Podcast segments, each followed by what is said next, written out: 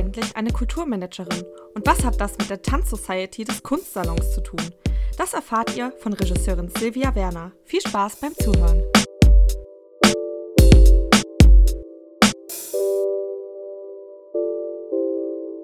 Kulturliebe, der Podcast. Du kannst dich ja kurz mal gerne vorstellen, mhm. wer du bist und was du vielleicht so machst. genau, also ich bin Silvia Werner. Ich arbeite seit, oh, ich glaube, zehn Jahren ungefähr jetzt in der Kölner Theater- und Tanzszene, beziehungsweise also auch eigentlich NRW-weit. Ähm, habe zwischendurch selber fünf Jahre Regie geführt an der Studiobühne in Köln das pausiert gerade. Ähm, und ansonsten äh, ist mein Hauptberuf sozusagen das Kulturmanagement. Das heißt, ich arbeite mit verschiedenen Einzelkünstlern oder Kompanien zusammen. Schwerpunkt Tanz tatsächlich, aber auch ähm, Theater. Und sorge dafür, ähm, dass die äh, ihre Stücke aufführen können, dass die äh, ihre Abrechnungen machen können, ähm, sichtbar sind und so weiter. Also du kümmerst dich quasi um alles, was dahinter steckt erzählt zumindest um einen äh, wesentlichen Teil. Also alles macht immer selten eine Person, das ist schon Teamwork tatsächlich, aber ähm, ja, man macht so, man macht halt viel Administration tatsächlich und sorgt dafür, dass das Ganze eine Struktur bekommt und eben nicht so ganz äh, die Zettelwirtschaft am Küchentisch ist. Wie groß ist das Team? Ist unterschiedlich. Also ich habe, ähm, also ich bin eigentlich äh, im Wesentlichen selbstständig. Das heißt, ähm, ich arbeite für, äh, für, verschiedene Teams sozusagen. Und da geht es von, äh, teilweise sind das nur zwei Personen. Manchmal betreust du, wie im Kunstsalon, da sind wir ein großes Team zum Beispiel. Ja. Und da habe ich dann halt unsere Spartenzugehörigkeit, aber wir sprechen es natürlich auch untereinander ab, was wir zu tun haben oder wie wir gemeinsam auf bestimmte Strömungen eingehen oder so. Genau, also es reicht von 2 bis 15 so ungefähr. Aber nur, dass ich das nochmal richtig verstanden habe, ihr organisiert auch solche Theater- und Tanzveranstaltungen dann, oder? Ja, Wie kann man sich Kunst, das genau, genau der Kunstsalon nicht. Der Kunstsalon ja. macht keine eigenen Veranstaltungen in dem, also keine Theater- oder Tanzveranstaltungen. Der Kunstsalon hat dann ähm, teilweise so Gesprächsformate oder begleitet eben Theater, Tanz, Kinoveranstaltungen, Galerieeröffnungen oder ähm, äh, Ausstellungseröffnungen und ähnliches. Ähm, ich sozusagen alleine losgelöst vom Kunstsalon arbeite schon mit den Künstlern daran, dass die ihre Produktion realisieren können. Also dass man ein Jahr oder anderthalb im Vorfeld äh, so ein Konzept schreibt, einen Antrag schreibt. Also damit Fördermittel müssen ja reinkommen dafür. Wir haben ja ein sehr umfangreiches Fördersystem in Deutschland und auch in NRW. Und ähm, dann sorgen wir dafür, dass Geld reinkommt und dass es einen Partner gibt und eine Bühne gibt, wo man das zeigen kann. Und dann wird das so über ein Jahr, anderthalb, peu à peu entwickelt. Und wie lange bist du dann jetzt beim Kunstsalon? Beim Kunstsalon bin ich seit ziemlich genau zwei Jahren jetzt tatsächlich. Ja, also auch noch relativ mehr. frisch quasi. Relativ frisch tatsächlich. Und wie bist du an den Kunstsalon dann gekommen? Ich habe die Stelle von einer äh, guten Kollegin von mir übernommen, die damals aufgehört hat. Also die hatte vorher die Tanzsparte, die Tanzsociety quasi in der Hand, wenn man so will. Und hat dann aber einen anderen Job bekommen, ist dann äh, in eine Festanstellung gewechselt und da wir uns kannten und dann eben jemand gesucht wurde, der auch aus dem Tanz kommt, wurde mir das dann eben angeboten. Und zeitgleich damals ist auch die Kollegin äh, im Kunstsalon ausgestiegen, die die Schauspielsparte begleitet hat. Und dann hat man gesagt, vielleicht kann die Silvia ja beides übernehmen. Und da kann, kann sie auch, also wollte sie dann auch ganz gern.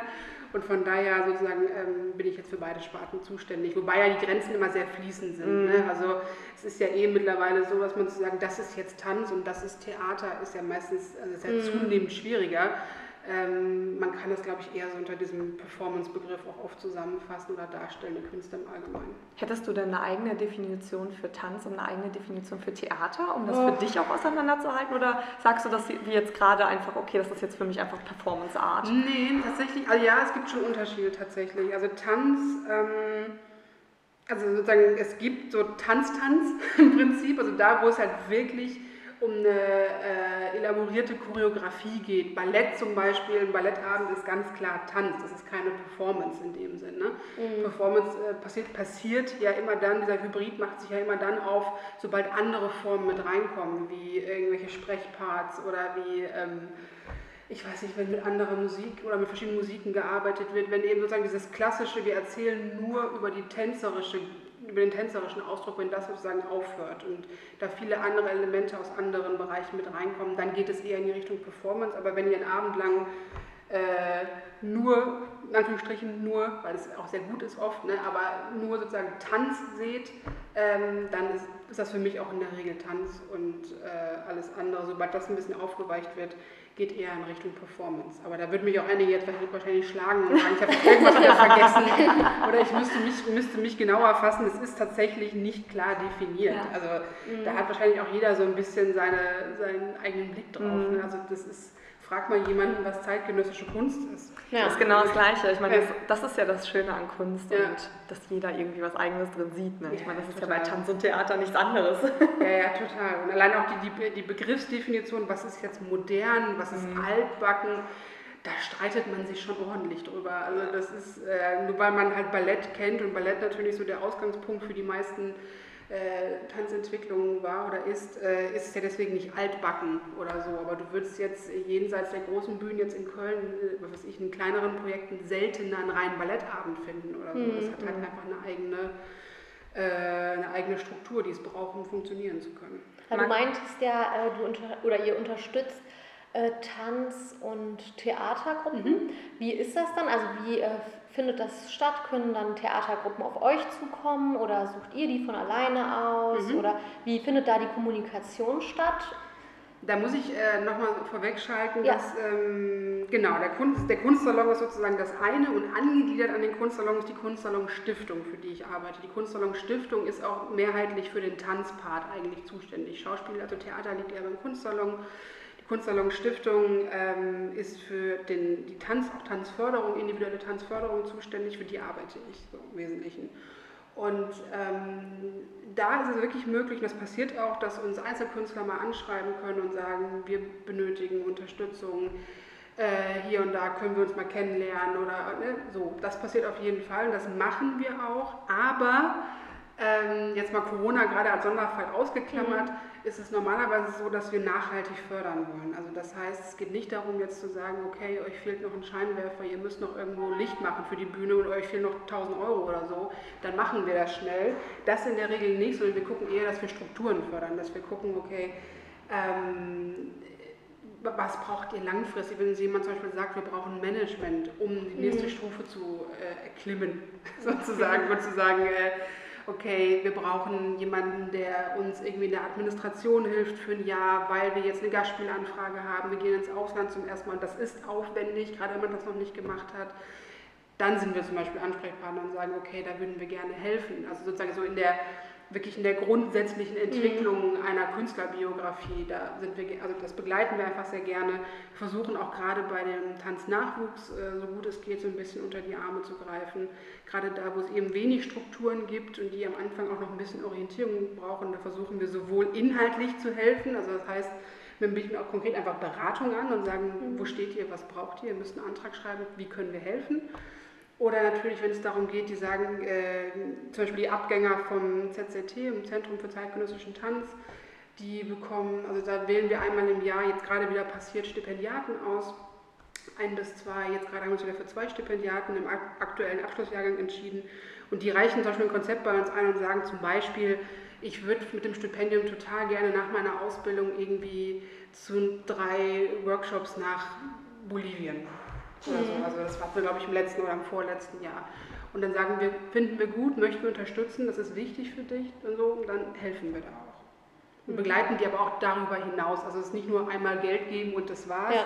sondern es geht immer darum zu sagen, wir bauen so eine Partnerschaft auf und wollen wirklich gucken, wo steht ihr denn nach zwei, drei, vier, fünf Jahren und sind da auch immer gerne dabei. Und das ist echt spannend zu sehen. Also gerade wenn die so mit teilweise mit Anfang, Mitte 20 das erste Mal kommen und dann irgendwas, äh, ja, das erste Projekt machen, ganz aufgeregt sind und dann siehst du nach zwei, drei Jahren ungefähr krass, also wie, wie schnell diese mhm. Sprünge da gehen und wie ja. wahnsinnig schnell sich einige Künstler äh, professionalisieren.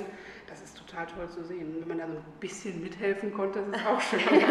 Aber dann seid ihr eigentlich wie so eine Art Mentor, also dass ihr nicht nur dieses Finanzielle dann genau. eben unterstützt, sondern auch irgendwie so ähm, ja, einfach in allen Fragen und zur Verfügung steht und dass äh, die Künstlerinnen und Künstler oder äh, Tänzerinnen und Tänzer, die kommen ja zu euch und sind eigentlich äh, ja, wie so Schützlinge, die dann begleitet werden auf ihrem künstlerischen Lebensweg ja. wahrscheinlich. Also so würde ich mir das jetzt so vorstellen. Ein bisschen, ja. ja. Also es ist natürlich, die Auswahl ist natürlich begrenzt. Ne? Wir können das natürlich nicht für 50 oder 100 Leute im Jahr machen oder so. Ähm, aber wir haben schon, also die, mit denen wir arbeiten, im Rahmen unserer Möglichkeiten, die sind schon, äh, die begleiten uns auch lange tatsächlich. Und da gucken wir uns auch immer mal wieder irgendwelche kleinen Studio-Showings an oder die nächsten Premieren oder sammeln ganz akribisch alle möglichen Zeitungsartikel oder so, weil wir denken, ach guck mal, es geht voran, wie schön. Ja, das ist schon Aber schön. das sind auch alles Einzeltänzer oder habt ihr auch Tanzgruppen, die sich quasi melden und sagen, wir, wir brauchen, und das, das funktioniert ja dann auch und da hilft ihr dann quasi bei der Strukturierung dann hauptsächlich, oder? Genau, also wir haben sowohl Einzelkünstler, die sich melden, als auch Kollektive tatsächlich. Mhm. Oder wir hatten uns am Anfang, also eine unserer Stipendiatinnen, ich glaube, ähm, das ist die Constanza Ruiz, die hat äh, vor zwei Jahren das Stipendium bekommen, mit der haben wir jetzt vor kurzem gesprochen, die hat jetzt in der Zwischenzeit ein Kollektiv gegründet. Mhm. Sie sind zu dritt und arbeiten jetzt weiter. Und das geht gut voran zum Beispiel. Und da sind wir nach wie vor irgendwie in Kontakt und gucken, wo wir das unterstützen können oder ähm, gehen auch einfach mal was angucken, sobald es jetzt bald wieder was zu sehen gibt. Mhm. So, ähm, ja, also es gibt auch so Mischform oder es entwickelt sich. Hm. Und ähm, ich habe so viele Fragen auf einmal mal wieder. Ähm, genau, aber das hängt alles mit dem äh, Kunstsalon ja zusammen. Mhm. Also ihr seid quasi wie so ein Baby vom Kunstsalon, oder? Würde ich jetzt so sagen. Partner, genau. Ja. Also schon Partner, genau. Also Kunstsalon, ja. Kunstsalon Stiftung hängen schon sehr eng zusammen mhm. tatsächlich. Nur der Tanz Und ist im Wesentlichen in der Stiftung sozusagen. Die Stiftung besteht dann aber auch aus Mitgliedern, oder? Nee, ähm, tatsächlich nicht. Es ist eine Einzelstiftung, okay. ähm, mhm. genau. Die, die, hat eine Geschäftsführung und dann gibt es jemanden, der die Administration und das Management macht und das bin ich. und dann, wie gesagt, sind das fließende Übergänge zu den Aufgaben, die es dann für den Kunstsalon gibt im Theaterbereich zum Beispiel. Mhm. Aber es ist so eine permanente Symbiose, kannst du eigentlich sagen. Also es sind zwei einzelne Unternehmen oder zwei getrennte Betriebe, wenn man so will, die aber sehr eng und dauerhaft zusammenarbeiten. Also die haben auch in der Entstehung nichts miteinander zu tun gehabt. Also quasi, dass die Stiftung sich aus dem Kunstsalon irgendwie entwickelt. Das müsste ich tatsächlich mal den, äh, den Andreas Schmitz, den Oder umgekehrt sogar vielleicht, kann ja auch irgendwie... Das wird kein Zufall sein, dass sie denselben ja. Namen haben. Ja, ja deswegen so. ich hab, also das, irgendwie... Bevor ich mich da jetzt in die Nässe ja. setze, das weiß ich nicht, ich bin sicher, dass, es dann, äh, dass das zusammenhängt, aber ich weiß nicht genau wie. Okay, gut. Ja. Ach, Sind dir denn einige Projekte besonders ans Herz gewachsen in dem letzten Jahr oder die letzten zwei Jahre? Ja, tatsächlich. Also ich habe ähm, in meiner Arbeit für die Sparte Theater habe ich auch das Theaterpreisfestival übernommen von meiner Kollegin damals, von der Sarah Wiechers. Das war so ihr Baby und die hat das aufgebaut und das ist ein ganz süßes kleines ähm, Theaterfestival, was an der, am Orangerie-Theater stattfindet. Dieses Jahr muss es halt eben ausfallen. Aber eigentlich wäre es jetzt, ähm, hätte es jetzt am 25. Juni stattgefunden. Und ähm, das ist ganz, ganz toll tatsächlich. Ähm, das führen wir jetzt auch noch, also haben wir es im letzten Jahr auch äh, weitergeführt und in diesem Jahr äh, im Corona-Rahmen sozusagen, mhm. weil wir äh, da eben auch Fördergelder vergeben. Das heißt, aus, äh, es gibt vorher eine Ausschreibungsphase, Kölner ähm, Theatergruppen können sich bewerben dafür. Ähm, bis zum letzten Jahr war das so, dass dann eben drei Gruppen zum Festival eingeladen wurden und ihre Produktion zeigen konnten. Und von diesen dreien wurde dann nochmal sozusagen eine Gruppe mit Preisgeld prämiert. Und das sind auch dann Gruppen, die man eben auch in die Förderung mit aufnimmt und versucht auch mittel- und langfristig natürlich ein bisschen zu begleiten. Und das ist ganz toll. So, also das ist toll, weil das als, als ähm, Event irgendwie ein, zwei sehr schöne Tage sind wo man eben mit der Szene zusammenkommt, wo man Stücke auch von, von Gruppen sieht, die jetzt eben noch nicht, zum Beispiel beim großen Theaterpreis, sofort ähm, publik sind oder so sofort bekannt sind ähm, und trotzdem dadurch eben die Möglichkeit haben, spielen zu können. Und das ist ja immer die Essenz von allem. Mhm. Künstler, oder gerade die in den darstellenden Künsten, die müssen spielen. Die wollen, wollen und müssen ihre Sachen zeigen. Und wenn das halt nicht möglich ist, weil es keine Bühnen gibt, weil es niemanden gibt, der sie unterstützt oder der sozusagen an das Projekt glaubt oder oder oder, da gibt mhm. es jetzt 100 Möglichkeiten, warum das nicht klappt, ähm, dann ist es halt total doof, weil dann kannst du deine ja. Kunst nicht ausüben. Mhm. Und das, umso schöner ist es, wenn du halt, ist jede Plattform gerade am Anfang einer Karriere super, äh, auf der du dich eben präsentieren kannst. Und das, das fühlt sich immer ganz schön an, das ein bisschen mit zu begleiten und mit denen zusammen zu gestalten. Also ihr macht ja dann auch vieles möglich irgendwie so für die ähm, Tänzerinnen und Tänzer, die äh, sonst einfach vielleicht gar keine Plattform hätten. dass ihr da einfach auch unterstützt. Ich wollte mal fragen, weil du kamst mir eben schon total Ich habe bekannt die ganze vor. Zeit gedacht. Ah, ich habe die ganze mal Zeit wieder, mal wieder. So, Mensch, woher kenne ich sie denn? Ja, ja. Von der Studiobühne, Genau. da ist es mir wie Schuppen von den Äuglis gefallen. Ja, ja. Ich war auch in einem Stück von dir. Ja, Kann das warst sein? du, warst du. Ne? Ich habe die ganze Zeit neben dir gesessen und dich angeguckt und überlegt, ich kenne dieses Gesicht doch irgendwoher. Ja, Jetzt kommt das mal wieder auf. Ja, sehr cool. Ich weiß gar nicht, Vicky Vagina. Ja, ne? genau. Habe ich das richtig ausgesprochen? Ja, Vicky Vagina. tatsächlich. Darüber hatte ich nämlich tatsächlich, ohne jetzt Schleichwerbung machen, hatte ich auch bei Köln Campus für Kulturimpuls, für den, äh, ja, für die Kultursendung, hatte ich da nämlich auch einen Beitrag drüber gemacht. ja. Und Ja, da ja. war ich nämlich auch total begeistert. da ist die Schleichwerbung doch gewesen. nee, da war ich auch sehr begeistert von und deswegen bist du mir auch so im Gedächtnis geblieben. Ja, ja. Ich hatte auch gerade diesen Moment und dachte, spreche ich das jetzt an oder hebe ich mir das für später auf? Ich habe dich auch vorhin beim Reinkommen nicht direkt zuordnen können, aber Ja, je länger ich sozusagen ja. in die Richtung gucke, desto eher habe ich gedacht, da ist doch Da irgendeine ja Verbindung. was. Genau, und da war ich nämlich aber auch schon für, nicht nur für Kulturimpuls, sondern auch schon für Kulturliebe. Ah. Nämlich, genau, weil ich darüber einen Beitrag machen wollte, was ich ja dann auch gemacht habe. Ich habe darüber auch gepostet Mhm. und Stories gemacht und äh, ja, das wollte ich auf jeden Fall dann unterstützen, weil ich das total cool fand, weil das ja auch so ein modernes Stück ist und ähm, ja, da ist es jetzt die Verbindung hergestellt. Das musste ich jetzt mal klarstellen, Super, Weil dass wir hier sonst- wissen, ne? weil wir sonst stehen. hat man das die ganze Zeit Ja, im ja, Hinterkopf völlig und klar. ich denke mir so, Mensch, ne, woher kenne ich sie? Ja, ja, ja. Aber das passiert auch so oft, weil dann am Ende des Tages manchmal die Szene mit allen, mit allen, allen und allem, was da dran hängt, dann noch relativ klein ist. Und dann sieht man aber nach zwei Jahren oder so oder zwei, Ja. drei Jahren jemanden wieder und denkt sich so, "Mm, ich kann es nicht mehr Ja. Aber das Gesicht, das merke ja. ich mir. Ja. Ähm, und deswegen würde ich auch sagen, um da mal die Verbindung herzustellen, ich habe ja jetzt schon ein Theaterstück auch von dir gesehen. und ähm, dann denke ich auch schon, dass du für den äh, Kunstsalon, gerade für die The Szene äh, oder für die Sparte Tänzerinnen, Tänzer, Tanz Society heißt das ja, dass du ja auch damit ähm, ja, gut punkten kannst, weil du ja eine besondere Expertise an den Tag legst, weil du ja auch aus der anderen Sicht das Ganze kennst als Regisseurin, oder? Also es hilft schon. Ja. es hilft schon. Also es äh, macht die Gespräche ähm, mit den Künstlerinnen und Künstlern leichter. Ähm, oder wenn wir Konzepte geschickt kriegen mit der Bitte um Unterstützung für ein Projekt, ähm, also ohne anmaßend klingen zu wollen, aber kann ich mir schon relativ schnell was darunter vorstellen oder kann halt Ja. eben sagen, okay, ich verstehe, wo das drauf äh, hinauslaufen soll oder es ist noch nicht so ganz, äh, es muss noch ein bisschen auf die Weide, es muss noch ein bisschen grasen und wachsen, das braucht noch ein bisschen so. Und äh, oder auch beim Festival, man weiß dann eben einfach auch, welchen Stress die Künstler am Tag der Aufführung haben und so. Und dass sie dann nicht mehr irgendwie für äh, jeden Plausch zu haben sind oder dass es dann wirklich darum geht, dass eben eine bestimmte Stimmung, Lichtstimmung möglich ist oder nicht, dass eine bestimmte Technik da ist oder nicht, sonst, sonst Stress, weil man ja, von, also weil ich ja von mir selbst weiß, man möchte das, was man da erarbeitet hat, immer im bestmöglichen äh, Stadium sozusagen zeigen. Und nicht so gerne in so einer, in so einer abgespeckten Variante oder arg äh, abgespeckten Variante, weil so hat man es sich ja nicht erdacht. Und von daher kann ich da immer ganz gut eine Verbindung herstellen. Gibt es denn dann auch manchmal so Situationen, wo du dann ähm, dir das ein oder andere Konzept durchliest und denkst, oh, da könnte man noch so diesen einen Ratschlag geben oder diesen anderen Kniff oder noch so ein bisschen was verändern? Und, ähm, oder wirst du das dann teilweise auch gefragt von äh, denjenigen, die da irgendein Konzept entwerfen? Mhm.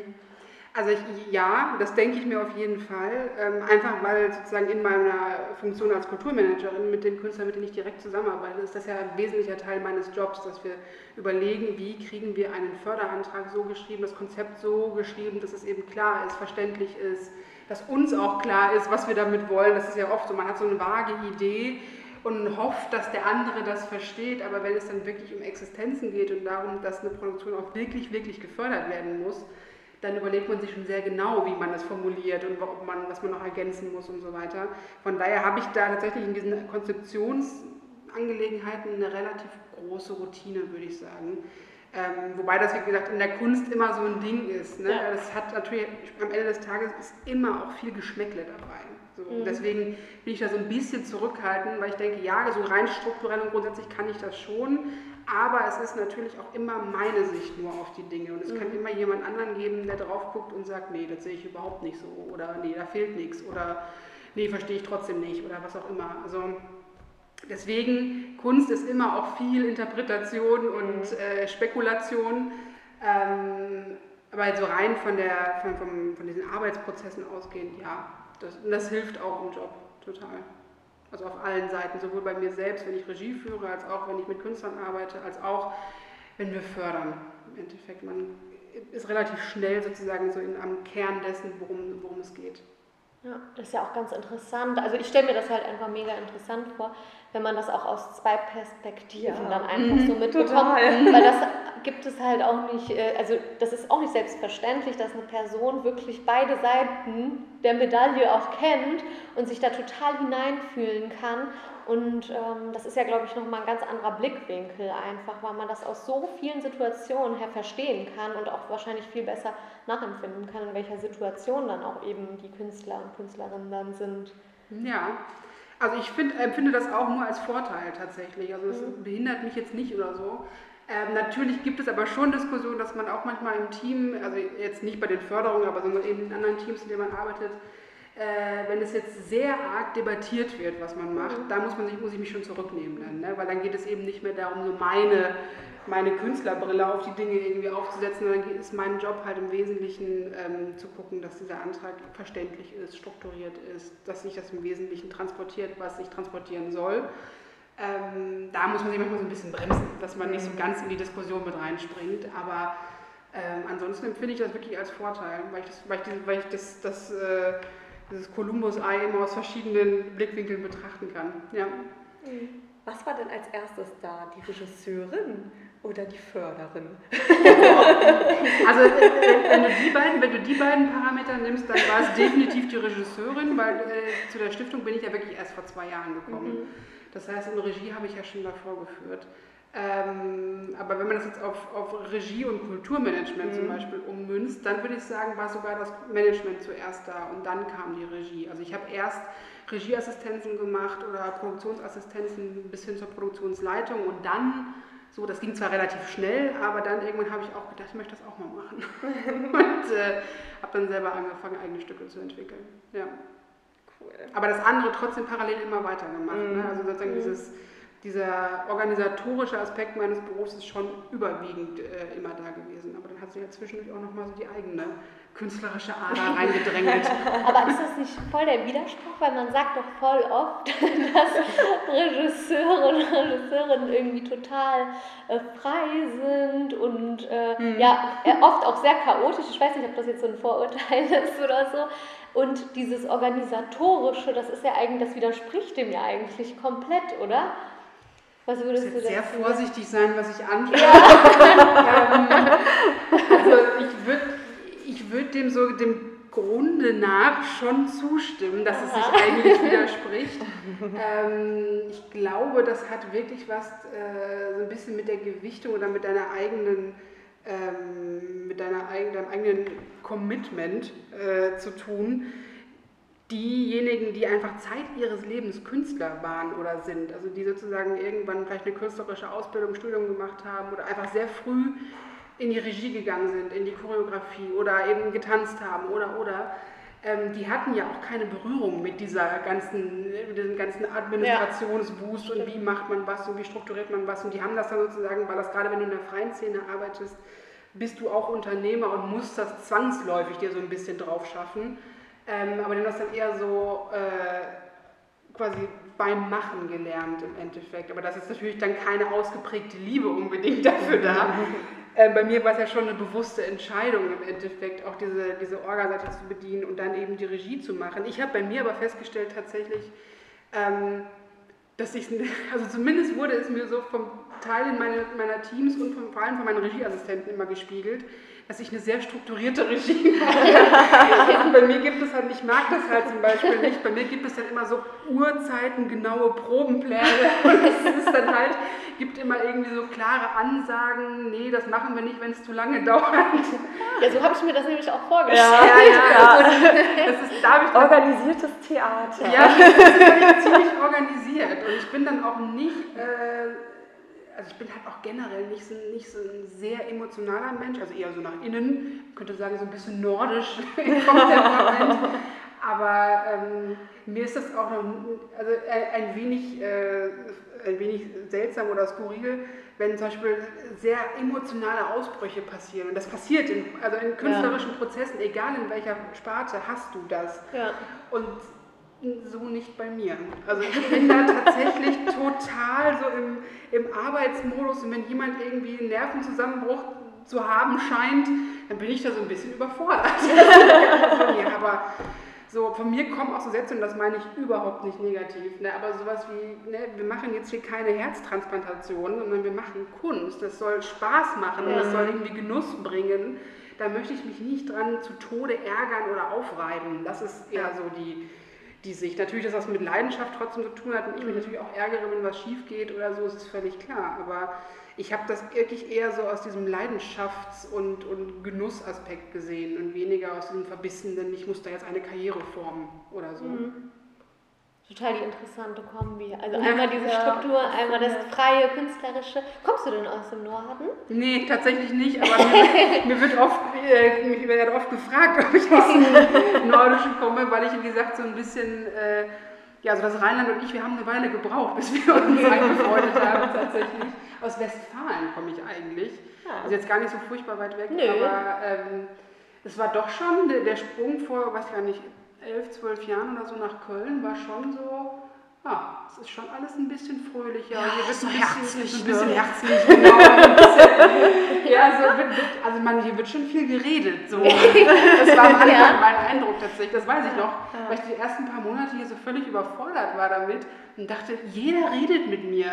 Bei der Bank, beim Einkaufen, jeder hat irgendwie so einen schnellen Spruch oder irgendwas parat. Das kannte ich so nicht zum Beispiel. Das habe ich mir jetzt auch angewöhnt tatsächlich. Aber äh, ich bin jetzt nicht so eine rheinische Frohnatur im klassischen Sinne. Das ist jetzt nicht abgefärbt. Da bin ich eher so ein bisschen nordisch reserviert, glaube ich. Aber ähm, innerlich geht sehr viel ab. Hast du denn jetzt gerade auch ein Projekt noch selber als Regisseurin? Nee, tatsächlich nein. Also Vicky Vagina war das letzte, mhm. was ich gemacht habe. Und ähm, dann gesagt, ich muss erstmal eine Pause machen, weil ich habe dann fünf Jahre eine Folge ähm, inszeniert und vor allem habe ich die Stücke ja immer selber auch geschrieben und komplett oh, selber ja. entwickelt. Und das immer neben Studium und daneben mhm. neben der Arbeit. Das ist schon viel. so, das ist schon tatsächlich viel.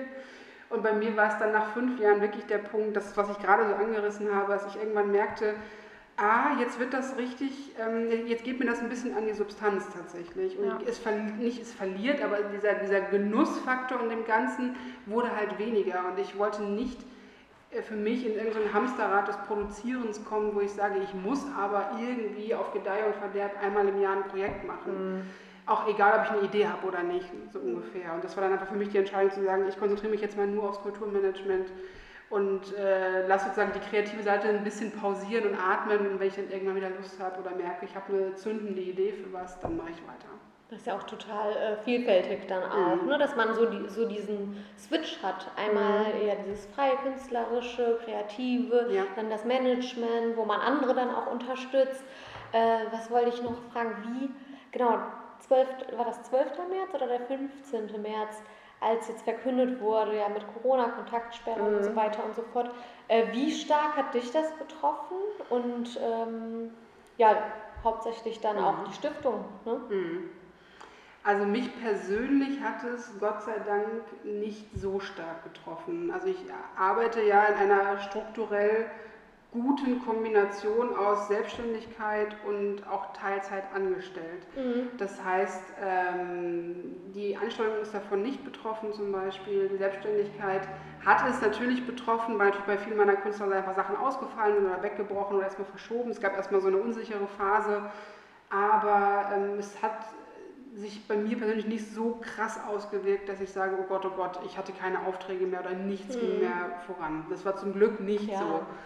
Ähm, das liegt aber auch ein bisschen daran, dass äh, die Künstler, mit denen ich arbeite, schon ziemlich äh, arriviert sind mhm. und äh, relativ gut strukturell gefördert sind und so weiter, dass die halt auch Gelder haben, mit denen sie sowieso langfristig planen, die jetzt dadurch nicht wegfallen oder so. Ich glaube, da hat es eher die sehr, sehr hart getroffen, die halt wirklich als Solokünstler unterwegs sind, gerade die Tänzer, bei denen sämtliche Projekte wegfallen oder so, ähm, die dann eben kein zweites Standbein haben oder oder ähm, so. Also bei mir ging es, also mir persönlich ging es wie gesagt ganz okay, würde ich sagen. Ähm, die Stiftung selber oder auch der Kunstsalon, klar, also wir hatten natürlich auch einige große Veranstaltungen, große Festivals, die wir absagen mussten. Das ist natürlich äh, ja, das ist total traurig im Endeffekt. Das sind ja Sachen, an denen man lange gearbeitet hat. Also das Literaturfestival ähm, musste unter anderem abgesagt werden, unser Theaterpreisfestival musste abgesagt werden. Das ist halt vor allem für uns einfach erstmal traurig, weil man da ja lange dran arbeitet. So, und dann ist es natürlich blöd, wenn das nicht stattfinden kann. Ähm, aber ich glaube, so langsam finden wir jetzt auch wieder einen Modus, wo die Dinge wieder anlaufen, wir einfach versuchen, aus der Situation das Beste zu machen. Wir haben ja einmal unseren Monat unseren Joe Fix, mhm. ähm, der normalerweise in den Räumlichkeiten des Kunstsalons stattfindet. Da kommen dann so Mitglieder, dann gibt es Frühstück, dann gibt es ein äh, meistens sehr schönes Rahmenprogramm, da ist irgendein Gast eingeladen, der aus verschiedenen, also ne, die Sparten wechseln sich mal ein bisschen ab. Und dann hat man dann ein nettes Künstlergespräch und kann eben äh, mit dem Publikum zusammen interagieren. Das ist sehr, sehr schön, das können wir halt momentan nicht machen mache es aber jetzt seit zwei, äh, zwei Monaten äh, digital und gucke an, es funktioniert. Okay. Echt? Also wir machen das tatsächlich äh, per Zoom und mhm. es geht. Also es ist natürlich komplett anders und man ja. lernt jedes Mal irgendwas Neues dazu. Ähm, aber es geht und es wird auch angenommen. So, ist natürlich jetzt, also wir hoffen natürlich, dass wir irgendwann auch wieder mit den Leuten zusammen in einem Raum sein können. Mhm. Aber zur Überbrückung hat das jetzt äh, ganz gut geklappt. Und jetzt ab Juli sind wir eh erstmal in, Sommer, in den Sommerferien. Und ähm, ihr, von der Stiftung her seid ihr, ihr, ihr, fördert ja quasi oder helft zumindest bei Förderungen. Mhm. Äh, ist dann zur Zeit jetzt von Corona, sind dann viele Künstler und Künstlerinnen auf euch zugegangen und haben gefragt, ob ihr jetzt nochmal speziell für Corona nochmal ein bisschen mehr Förderung reinholen könnt? Oder mhm. ist da, sind da ein paar Hilferufe gekommen auch? Jein, also wir haben tatsächlich, also wir haben von unserer Seite aus alle unsere Künstler angefragt, mit denen wir gearbeitet haben. Also jede Sparte, auch meine Kollegin aus der bildenden Kunst, äh, hat ihre Künstler sozusagen gefragt, ich habe bei meinen nachgefragt, ähm, in der Musik wurde auch rumgefragt. Also wir haben schon gefragt, wie schaut es denn bei euch aus? So. Und der Kunstsalon hat ähm, tatsächlich vor ein, zwei, drei Monaten einen äh, kleinen Hilfsfonds eingerichtet äh, aus Spenden der Mitglieder, und daraus wurden eben äh, einige Künstler dann gezielt gefördert. Zum Glück, also zumindest bei den Künstlern, bei, mit denen ich arbeite, hat es sich auch in Grenzen gehalten. Also die haben sich irgendwie ganz gut gerettet, weil die entweder auch gerade noch Projektmittel haben oder schon wieder proben konnten für den Herbst oder was auch mhm. immer. Aber die waren zum Glück alle in, in Strukturen, wo keiner jetzt komplett ähm, sozusagen mit dem Kopf unter Wasser geraten ist. Das ging Glück. Aber wir achten auf jeden Fall drauf und wir haben da immer ein Auge drauf. Also wird es uns jemandem von unseren Künstlern wahnsinnig schlecht gehen, würden wir immer auch irgendwie versuchen zu helfen. Ja. Wie schätzt du das jetzt so in Zukunft ein? Also dass ja, wir haben das jetzt zum Beispiel mitbekommen, weil wir selbst ja jetzt aus der äh, ja, Film-Kinobranche sind, dass äh, die Kinos jetzt wieder öffnen dürfen, aber das Publikum traut sich vielleicht trotzdem nicht ganz mhm. rein. Mhm. Kriegst du das auch mit in deiner Branche ähm, oder kriegst du das viel mit von Künstlern, die da sagen, okay, die Theater bleiben vielleicht dann doch leerer oder die Veranstaltungen, da gehen die Leute ungern hin, weil die sich noch nicht trauen, weil die unsicher sind? Mhm. Das ist eine gute Frage. Also ich selber war jetzt tatsächlich auch seit Monaten nicht mehr im Theater. Mhm. Ich gucke mir jetzt am Wochenende in der Rogerie ein Stück an und ich weiß, dass, die, dass diese Theater ja sowieso alle Lehrer sind, weil die ja nur, ich glaube, bis 25 Leute oder so überhaupt ja. äh, reinlassen ja. dürfen. Ähm, ich weiß nicht, wie die Situation da ist. Also ich mache mir jetzt am Wochenende mal ein Bild und frage die Kollegen dann auch mal, was mhm. sie für Eindrücke haben. Ähm, ich kann mir vorstellen, dass es vielleicht noch ein bisschen zögerlich bleibt. Wobei ich dann auch wiederum denke, wenn man jetzt durch die Stadt geht bei schönem Wetter, hat man ja auch nicht das Gefühl, dass Corona gerade noch ein Riesenthema ist. So, mhm. also da, wo man draußen sitzen und trinken und essen kann, ist es voll in der Regel. Und da sitzen die auch, es sind auch viele Leute eng an einem Tisch. Und ähm, Ich habe gehört, dass bei der, jetzt am Sonntag war ja die, das Undine-Showing im, ich glaube im Weißhauskino. Mhm. Das wurde von meinem Kollegen von der Film Society begleitet und das war auf jeden Fall voll. Also da schien es gut zu laufen. Also war wohl äh, also, ne, entsprechend der, der, möglichen Plätze, aber die sozusagen, die vergeben werden konnten, die waren auch alle weg.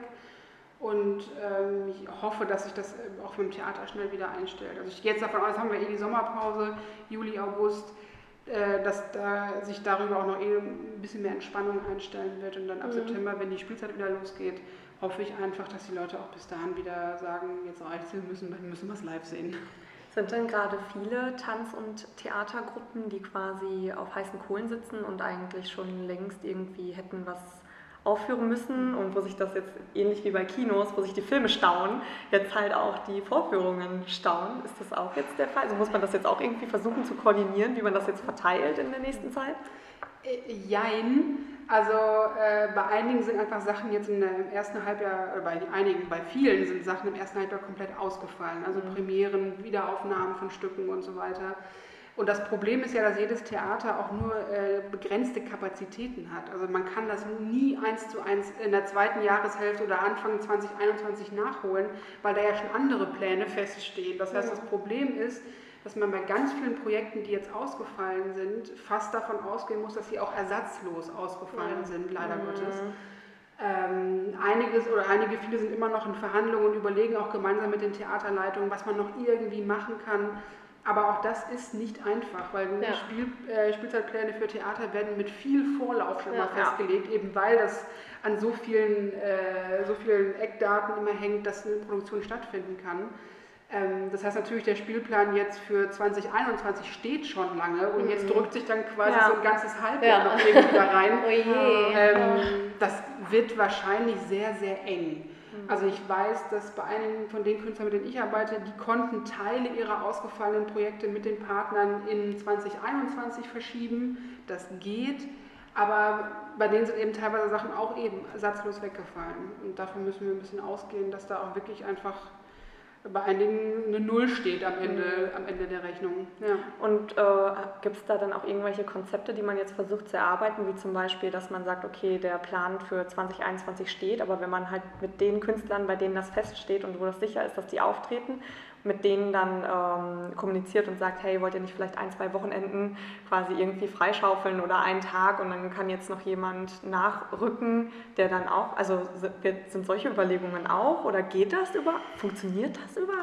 Ja, das ist, das genau, das ist vom, vom Ablauf her total schwierig, ja. weil du hast ja für jede Wiederaufnahme oder jedes Projekt, was auf eine Bühne kommt, hast du ja immer so die, die Probenzeit X davor. Mhm. Das heißt, die brauchen ja im Minimum, also wenn es eine Wiederaufnahme ist von einem Stück, was vielleicht vor kurzem erst gelaufen ist, dann brauchen die eine kürzere äh, Zeit für die technische Einrichtung und für die Proben, aber die brauchen sie trotzdem. Mhm. Das heißt, selbst wenn du jetzt nur zwei Aufführungen irgendwo hast, hast du ja nie nur zwei Aufführungstage in einem Theater, sondern du hast in der Regel, es sei denn, dass es aus irgendwelchen Gründen, es gibt mal Ausnahmen, wo das irgendwie alles am selben Tag stattfinden kann, aber die Regel ist, wenn du zwei Tage aufführst, hast du Minimum zwei bis drei Tage davor auch schon den Theatersaal geblockt ja, ja. für eben technische Einrichtungen. Du musst einen Durchlauf nochmal machen, damit alle sich an alles erinnern.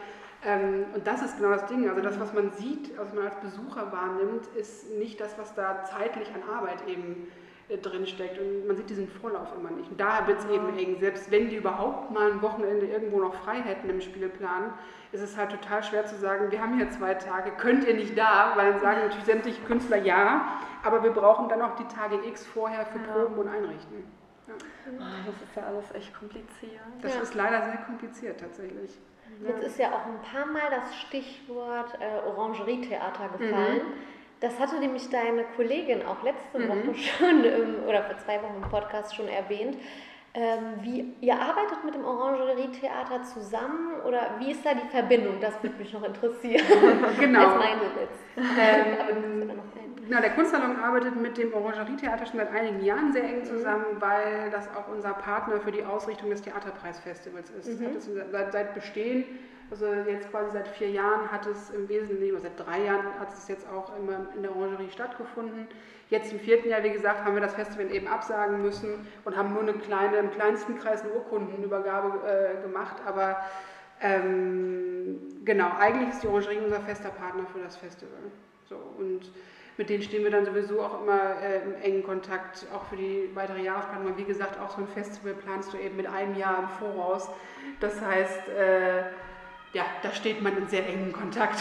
Ja, okay. Das war mir, lag mir die ganze Zeit noch auf dem ja. Herzen. Und ich hatte was im Hinterkopf, weil deine äh, beiden Kolleginnen meinten auch letztes Mal, ja, das müsst ihr auf jeden Fall nochmal erfragen, weil da gibt es auch eine Verbindung und das wollte ich unbedingt noch wissen. Ja, weil wir hatten das Orangerie-Theater ja auch einmal als Gast bei Genau, uns. genau. Da kennt ihr ja mit dem Marco. Genau, mit Marco, genau. Ja, ja, da haben wir nämlich auch dann gequatscht tatsächlich, als äh, die noch nicht auf hatten und zwei Wochen später mit Harry dann, ne? Ja, genau. Harry. Ja, genau. Ja.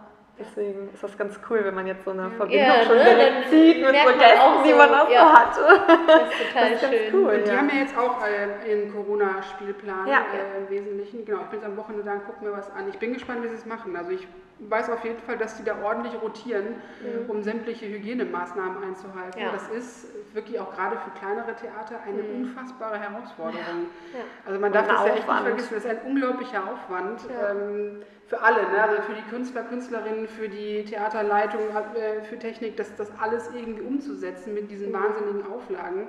Aber dahinter steht eben der Wunsch zu sagen, ist, wir wollen aber trotzdem was sehen, wir wollen ja. was machen. Wir wollen jetzt nicht einfach die Hände in den Schoß legen und uns so ein bisschen dem Schicksal ergeben. Ja. Weil wie gesagt, das ist die Essenz der darstellenden Kunst, ja. dass sie gesehen werden will. Ja. Und da kommen wir doch direkt richtig schön überleiten, finde ich. Weil das ganz so ein schöner Satz war. Und zwar haben wir ja immer eine Frage, die wir quasi mhm. unseren äh, Gästen stellen und das wäre, wenn du der Kultur einen Slogan schreiben müsstest, wie würde der lauten? Boah. oh. Wenn du das aussuchen, der Kultur oder dem Theater, genau, dem Tanz. Theater, also du kannst Tanz. natürlich dich da auch ein bisschen weil du stehst ja auch für die Tanz-Society. Deswegen. Ähm, bin ich ja beim Performance-Druck. Ja, also so ein bisschen. Äh ja, also wir hatten zum Beispiel ganz am Anfang unser ähm, erster Gast von der Stadtrevue, der hatte zum Beispiel, das war ganz zu Anfang auch von, von dem Corona-Lockdown, hat zum Beispiel gesagt, ja, äh, support your local mhm. culture. Ne? Also das ist zum Beispiel so ein Slogan gewesen, der wow. äh, bei uns auch voll mhm. hängen geblieben ist. Ja. Wir kennen auch schon die ganzen Postkarten vom Künstler. also ich kann mich auch darauf nicht zurückziehen. Kunst macht Spaß, Kunst ist Liebe. Ich glaube, ich habe ich hab gerade spontan so was ganz Simples im Kopf. Das ja. ist einfach sowas wie Kultur immer. Weil Kultur sowas Omnipräsentes ist mhm. und ich das manchmal in meinem Alltag merke, also für mich ist sie sowieso omnipräsent, weil ich in dem Bereich arbeite, aber ich merke das gerade mit, im Gespräch mit Freunden, Bekannten, Familie, die so gar nicht in dem Bereich zu Hause sind, ja. äh, wo, die das, also gar keine Berührungspunkte damit haben. Also ich würde jedem immer raten und sagen, geht ins Theater. Und auch wenn ihr den Abend total furchtbar findet, aber darum geht es so. es geht halt darum, äh, Kunst und also der Konsum von Kunst und Kultur macht was mit einem und ähm, ist, glaube ich, für eine umfangreiche Bildung, egal auf, welcher, mhm. auf welchem, welchem Level, ist unfassbar wichtig. Also du kannst kein Leben ohne Kultur führen im Endeffekt. Und deswegen sage ich ja, ne, Kultur immer im Sinne von, es ist ja, seht zu, dass ihr sie immer habt, dass immer irgendwas passiert, ob es, Lesen ist, ob es ein Film gucken ist, ob es ins Theater gehen ist, Neues ausprobieren und nicht irgendwie stehen bleiben. Oder es gibt Leute, die haben einmal irgendwie in der achten Klasse ein schlimmes Stück gesehen und sagen, nee, Theater ist nichts für mich. Und das sagen sie noch ja. mit Mitte 30 oder so. Und dann denke ich, ja, was hast du inzwischen durchgesehen? Ja, nichts. Ja. Weil in der 8. Klasse da wird man ja abgeschreckt. Ja, genau. Ja, deswegen, äh, wir sind ja auch immer schwer dafür, dass das so ein bisschen mehr etabliert wird, auch unter jungen Leuten. Ja. Also, weil das ist, glaube ich, halt oft einfach diese Hürde, ne, diese Hemmung, so, ja, nee, das ist nur für eine bestimmte Gruppe oder besonders intellektuelle Menschen und das ist ja einfach nicht der Fall. Nein, ähm, wirklich nicht. Ja, was würdest du denn den jungen Leuten mit auf den, auf den Weg geben oder ähm, wie würdest du die ins Theater locken oder so das dazu bringen? Das ist, mhm. das ist schwierig. die letzte große Bastion, die wir immer noch versuchen einzunehmen. Da sind ja. natürlich viele im Theater oder auch in der, über Tanzvermittlung oder theaterpädagogische Konzepte mhm. versucht, genau diese Nuss zu knacken. Wie kriegt man denn die Jugend in die Kunst rein?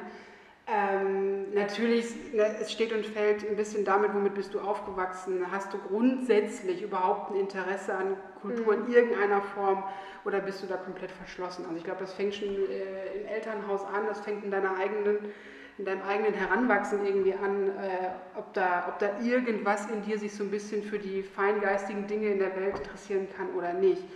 Aber ähm, ich glaube tatsächlich, äh, was vielleicht hilft, ist zu sehen, dass man nicht der passive Zuschauer ist oder sein muss, sondern Kunst und Kultur, egal was, ob du dir jetzt ein Bild anguckst, ob du ein Konzert gehst oder ob du ein Theaterstück guckst, lebt ja von dir als Zuschauer oder Zuschauerin. Das ist ja deine Energie, die du mit in so einen Raum bringst, macht das Ganze eigentlich erst rund. Und Künstler ähm, wollen ja auch gerne eine, irgendeine Art von Feedback haben oder von Rückmeldung. Wie hat es dem Publikum gefallen? Wir klatschen am Ende eines Theaterabends? Ja, so. Und nachher versucht man dann irgendwie anhand der Klatschintensität rauszuhören, hat es den Leuten gefallen oder nicht. Aber viel cooler ist es, wenn jemand wirklich ähm, nach einem Theaterabend zu den Leuten hingeht, zu irgendwem mhm. vom Theater, meinetwegen, wenn ich direkt auf Team greifen kann und irgendwie sagt, hat mir total gut gefallen, richten Sie es doch mal aus. Oder das und das hat mir überhaupt nicht gefallen, richten Sie das doch bitte mal aus.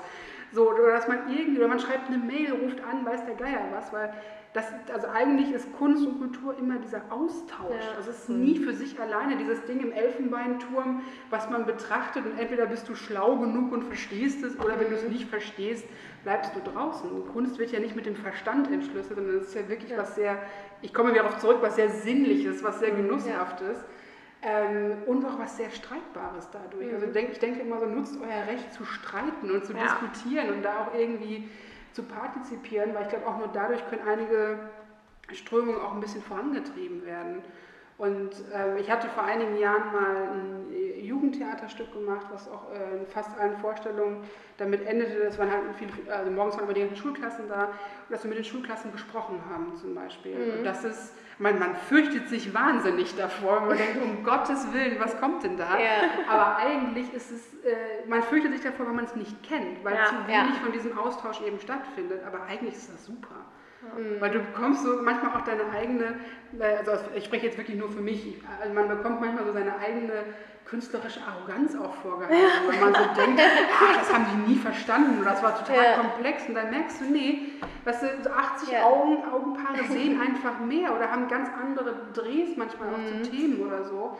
Und das wiederum beflügelt auch deine eigene Sicht auf das, auf das Endprodukt. Und das, ähm, also man kann eigentlich nur davon profitieren. Deswegen, also um es kurz zu machen, ich rate jedem, einfach gehen und gerade auch die Abende, die man besonders schlimm findet, äh, sind eigentlich die besten sozusagen, ja. weil man dann so ein bisschen auch sich daran abarbeiten kann und auch so ein bisschen, wie gesagt, diesen, diesen streitbaren, diskursiven Teil in sich irgendwie auslebt. Weil jeder mhm. kann abends auf der Couch sitzen und RTL, und RTL gucken oder ja. so. Aber was machst du denn da? Also nichts gegen RTL. so, das ist halt wirklich das ist Konsum im ja, Endeffekt. Aber mit Leuten in einem Raum zu sein, um mit einem Kunstobjekt zusammen und da irgendwie sich dazu zu verhalten, zu positionieren. Ja. Und zu reagieren. Und auch. zu reagieren, die Chance ja. auch zu haben, ja. zu reagieren. Das ist schon, ist schon was anderes tatsächlich. Und du musst nicht im Theaterraum ganz steif sitzen und dann irgendwie sagen, okay, um mich herum haben sie Tränen in den Augen und mich berührt das null. Dann bin ich wohl der Doofe, der es nicht verstanden hat. So nee. ungefähr, ganz im Gegenteil. Und das kommt ja auch total darauf an, was sind das eigentlich für Stücke und die sind ja auch so vielfältig.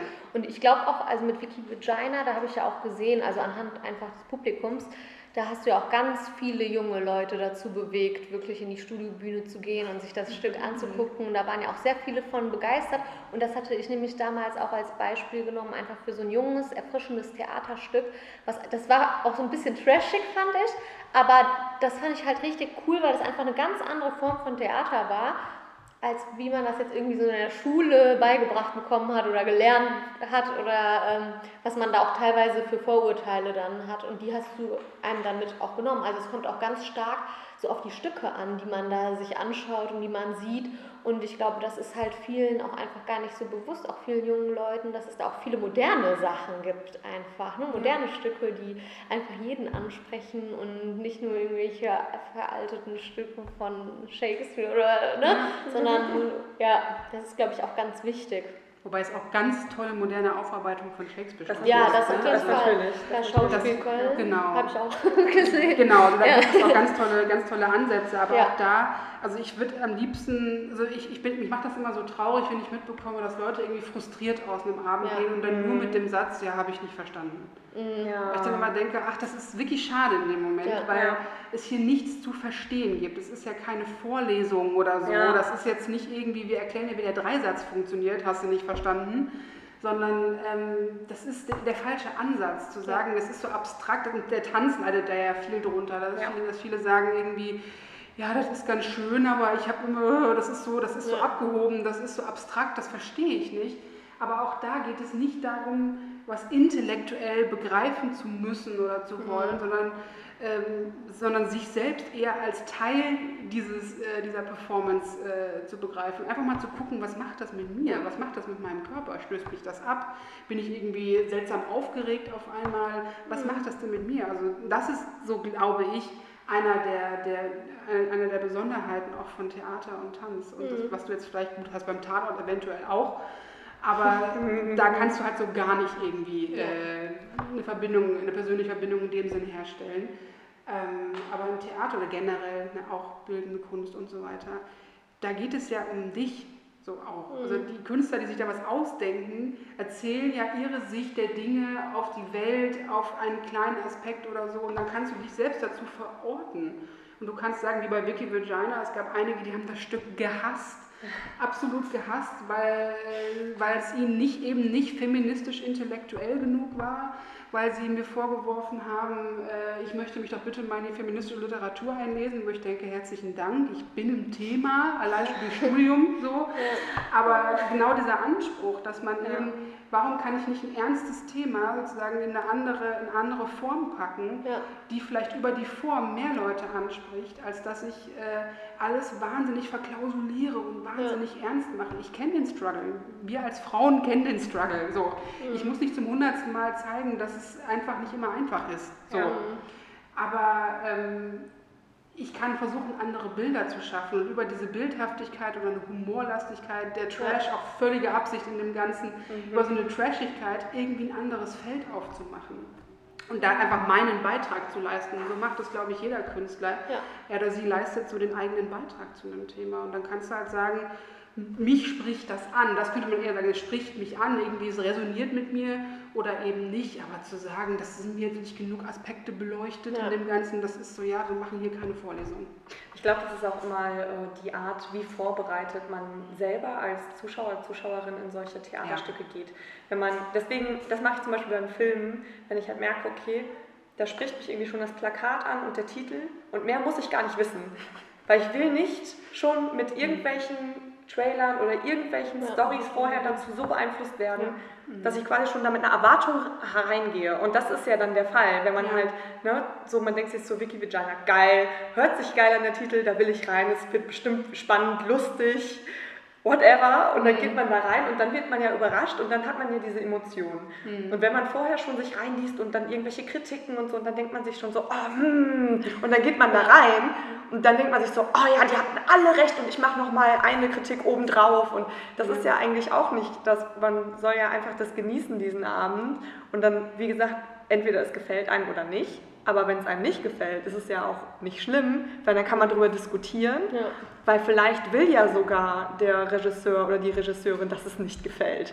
Weil da kann ja natürlich auch eine Intention hinter sein. Ne? Das ist halt immer alles so, ich deswegen immer ohne Vorbehalte und ganz einfach ja, rein. einlassen. Genau, einfach rein und genießen ja. und nicht immer mit dem Finger dann auf allen zeigen und sagen, das war doof.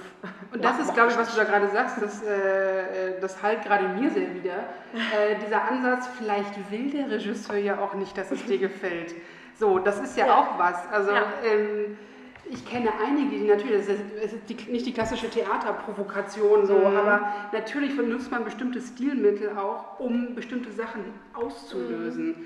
Und du, in der Regel machst du ja nicht ein Stück für andere, sondern du machst es weil du verschiedenste Dinge, die dich bewegen, die gesellschaftlich aktuell sind, wie auch immer, versuchst irgendwie zum Klingen zu bringen. So. Ja. Und ähm, das Endergebnis, oder die Form, die, auf die man dann kommt, kann auch einfach sozusagen der, der, Entscheidung folgen, ich will gar nicht, dass du da einen entspannten Abend hast. Ja. Überhaupt nicht. Ich will, dass du rausgehst und richtig sauer bist.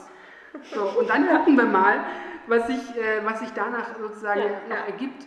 Und deswegen, also eigentlich ist es auch schön, wenn Leute sagen, ich bin total aufgeregt und fand ich unmöglich. Ja. ja. ja. man sich dann ins Weil eine Reaktion ist eine Reaktion. Richtig. So, genau, es ist halt irgendwie, hast du dann doch damit gewonnen, es lässt sich nicht kalt. Genau, genau. Und von daher, äh, ja, es ist auch das nochmal so der Appell an alle, die ein bisschen äh, Theater theaterphob sind, äh, machen. Und wenn man sich aufregt, eigentlich umso besser. Dann trinkst du nachher einen Wein, setzt dich mit Leuten zusammen und lässt dir was erzählen.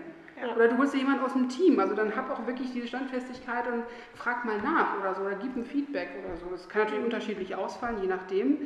Ähm, ich habe das auch schon erlebt, dass Leute auf, auf, mich zukommen, ungefragt irgendwie Feedback geben nach der Vorstellung. Das, das kann schwierig sein, je nachdem, wie so die, die Stimmungslage ist. Aber im Endeffekt ist der Diskurs einfach wichtig. Ja. ja. Reden hilft. Reden hilft. Deswegen, ja. das hat auch wieder sehr geholfen, ja. das Gespräch. Ja. Deswegen, äh, hast du noch eine Frage? Nee, ich bin durch. Ja. Ja. ja. Wir bedanken uns auf jeden Fall. Ja, vielen Dank. Das war ein sehr schönes Gespräch. Schön. ja. Sehr gerne. Kulturliebe, der Podcast.